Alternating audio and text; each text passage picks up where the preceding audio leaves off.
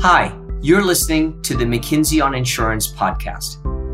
In this series, we feature senior leaders who discuss trends, disruptions, and strategies that are reshaping the insurance industry as we know it. I'm Anand Swaminathan, a senior partner at McKinsey, and I'm excited to share a conversation today with Biswa Misra, Group CTO and Life Operations Officer at AIA. Biswa, it's wonderful to have you on the podcast today. Anand, thank you for having me.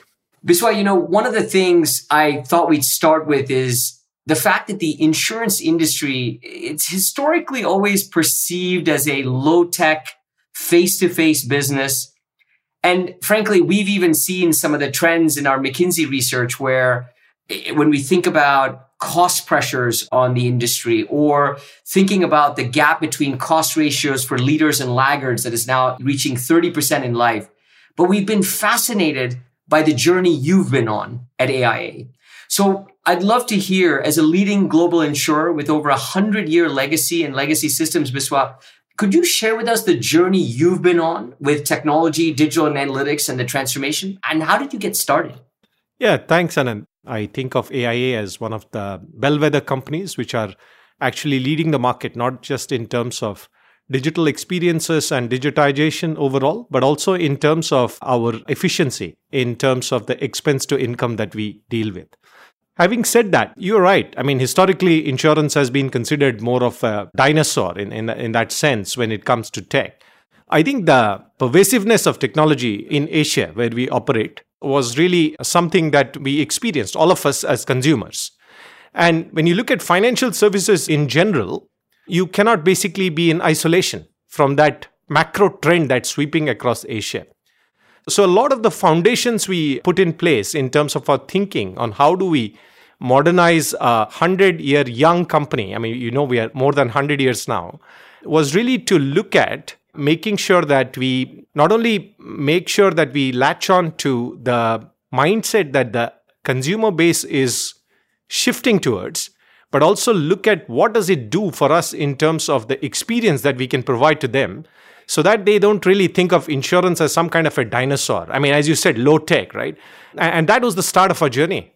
I find that quite fascinating. We actually found uh, biswa that in asia right almost 50% of this concept of insurtechs these organizations that are fundamentally leading with technology they're driving so much innovation, specifically on marketing, distribution, and even in the life and health space. They are infusing technology and digital in there. And we found what was very interesting, Biswa, at AIA, you had sort of the three pillars. You had technology, you had digital and analytics. But in some of our experiences, organizations struggle to do all three very well at the same time. Did you pick one over the other? Did you have a sequence? How did you get going on that and how did you solve that?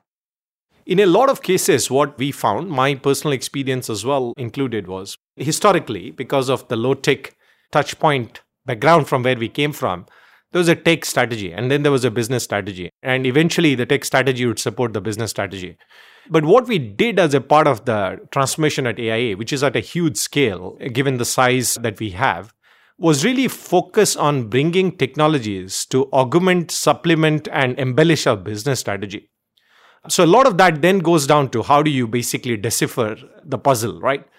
So what we basically did was make a make a real strategic call here that any technologies that we will run which can be run on the cloud we will basically move to cloud so foundationally it did two things for us it made sure that we had the best building material, best foundation that we could have for the new house. But more importantly, as you would also know, when you move houses, you don't take everything with you. Some things you don't use, but inertia makes you really leave it behind. Now, when we started to move houses, as we build the foundation, we realized that ah, there is a certain minimum standard that's needed to be a participant in that house. So, in a lot of cases, we started to get rid of stuff or modernize the stuff we would have otherwise left untouched if we didn't change the foundations that we were talking about. So that was the first point. And broadly, that talks about technology, T, the infrastructure, the security you build around that infrastructure, the hygiene factors that you build around that infrastructure, the getting rid of dated legacy on that infrastructure, that's basically T for you. One of the other elements in a house when you move is also efficiency. And now you're veering into the remit of value as well. What do we mean by that? In the past, you would have appliances in the house which would consume a specific amount of power. Today, technology has changed. You could go a lot uh, leaner, you could go a lot greener. You could basically use technologies to really control that. So, for that, on the technology side, that became a proxy for automation for us.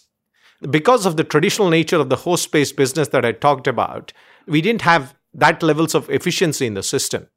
So, what we also built in in the technology workstream was what we called publicly straight through processing. We're today handling 70% plus transactions straight through. When we basically make a claim, seven out of 10 transactions go straight through. That means no human intervention. So the house that we started to build not only had robust foundations, but it was actually built to service a huge set of transactions automatically. How did you measure the value, Biswa, that you were able to get from T? Was it cost? Was it because if you're talking about cloud adoption and cloud migration, there will be, and modernization, there's naturally a cost element, but there's talent components to it. There's value that comes from new applications that can create new experiences for customers. There's so many ways to measure the value. How did you measure the value at, at AIA with that? So there was obviously a, a, a huge cost advantage um, that you'd get, but you'd only get that if you do it at scale.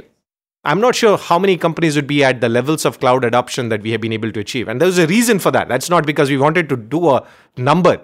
That's because the theory of large numbers only comes in if you do a significant part of your estate, you move to one place. There's no point in keeping two homes because you'll have to pay two, two sets of maintenance, two, two sets of security, two, two sets of everything, right?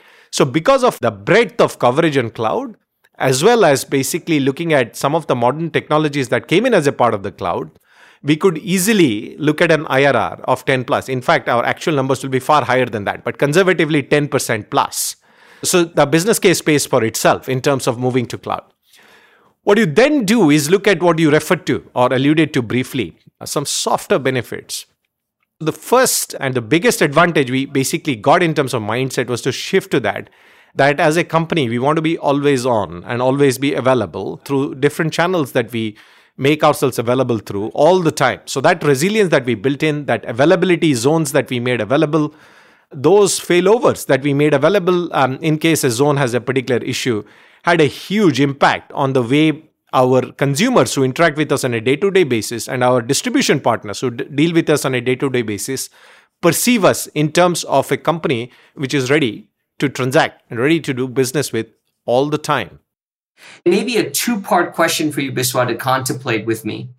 One part is it's hard to get the right talent. Sure, there are a lot of people coming out of universities, there are a lot of other institutions we can go after to get them, but it's hard to attract, retain, and motivate the best talent. How did you do that at AIA? But we'll also come to a second part that I'll dive into a bit on talent, which is how do you continuously develop them? Once they're there. Because it's not just about joining it's about developing and continuous education they need. But we'd love to know how you did that. Yeah, talent is a pretty important area for any company not just insurer to look at. We are a very purpose driven company. We want to make asia healthier. We want to make sure that our customers live longer and better lives.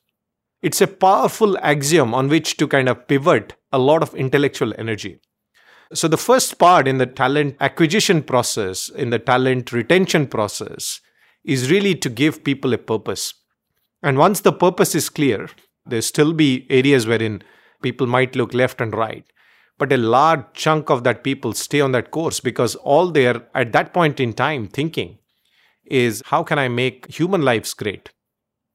And that's that's very important to me. A lot of our, our attrition at senior levels is, is quite low touch wood, on the technology side. I believe the innate reason for that is really nothing but the desire in these guys to change the face of life and health insurance in Asia. That's the single line boilerplate. It's a defining moment for the industry. It's a defining moment that they get to be a part of, right? We are creating history. That's what we think because, I mean, as you said, it's a low tech, low touch industry, and, and you're changing the face of it forever, probably. I mean, there's no going back. I think the talent that we get in also would get frustrated because you, you see, when you try to bring in new talent into an industry which is low tech, there are forces at play. And those forces are forces of change. In general, there are very few people who like change, honestly, although we talk a lot about change and change management. So, one of the things is really try to have a careful balance of infusing people step by step who are coming from different industries, who are coming from insurance industries as well, but sometimes different segments, into our existing workforce and find the right balance. And for us, it's been a journey, it's been a learning. So it's a mix and match. And to be honest, we're still learning. And for the workforce which has already been there with us, we also had an obligation I mean, the only way this story will succeed is if they don't feel left out. So we bought in programs, we bought in executive leadership programs wherein we started to change people's perceptions towards learnability. So, can a business analyst be a data scientist? Who knows? But unless you give it a try, you put a foundational program in place, you never know. Can a traditional infrastructure guy become a cloud specialist? Who knows? But unless you try and you make a concerted effort, you never know. To me, that's very inspiring because I believe, and again, our McKinsey research shows this talent gap is actually still quite significant in organizations, especially when you think about technology, digital analytics skill sets. One, there continues to be not some vast supply of that talent that we could just go pick and choose whoever we want, whenever we want getting the best technology talent or digital talent takes real skill, takes real effort and patience. And then it's developing their capabilities, keeping them motivated. I love the point you talk about regarding purpose. I think we're all as humans motivated by purpose. And if that's one of the core principles and tenets in how you operate, I'm sure it inspires a lot of people. Let's switch gears, Biswa. I have a question around the future the real message is that fundamentally technology is just ever changing and there are new capabilities coming up every single day.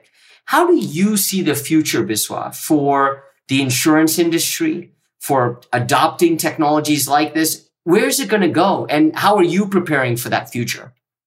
Is the nature of the business that technology always changes. So it's no surprise that it keeps changing and it keeps evolving. And the best companies try to look at technologies that are relevant and integrate that into end outcomes such as productivity, experience, or in some cases, efficiency. So, our story around using futuristic technology is really not for the sake of technology. Now, what has happened over a period of time, as you can imagine, is we have built, again, talking specifically of the insurance industry and AI, we have built a lot of performing systems most of these systems are performing, but they're just performing systems. They don't have intelligence. And what a consumer of tomorrow is looking at is basic intelligence. So, the next phase of our journey in terms of our evolution of tech strategy would be to build more intelligence into these performing systems. And that's where the power of AI as well as the power of data analytics come to fore. A lot of our effort will be focused on harnessing the tons of data that we have available, structured and unstructured, and actually matching them with our performance systems so that the users who deal with this, they basically start to see the alpha for themselves. So I think it's going to be a fascinating story for us to see how these things evolve and where can we use conversational AI, where we can use cognitive computing. It's a vast set of data to play with. We'll see how we progress from where we are today, which is no more a tech dinosaur or a tech laggard to really see if this performing technology that we have now put in place can become intelligent over a period of time. I love the concept of infusing intelligence into technology. I think what a great message, definitely for our audience and leaders around the world, but it does seem to be the future, infusing intelligence into what we have today.